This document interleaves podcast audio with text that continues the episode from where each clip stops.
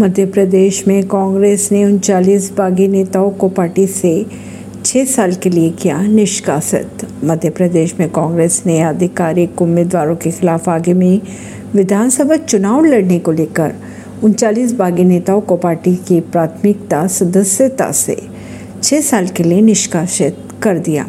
Party के प्रदेश उपाध्यक्ष के अनुसार कहा यह जा रहा है कि निष्कासित नेता स्वतंत्र या किसी पार्टी के टिकट पर चुनाव लड़ रहे हैं। परवीन सिंह, नई दिल्ली से।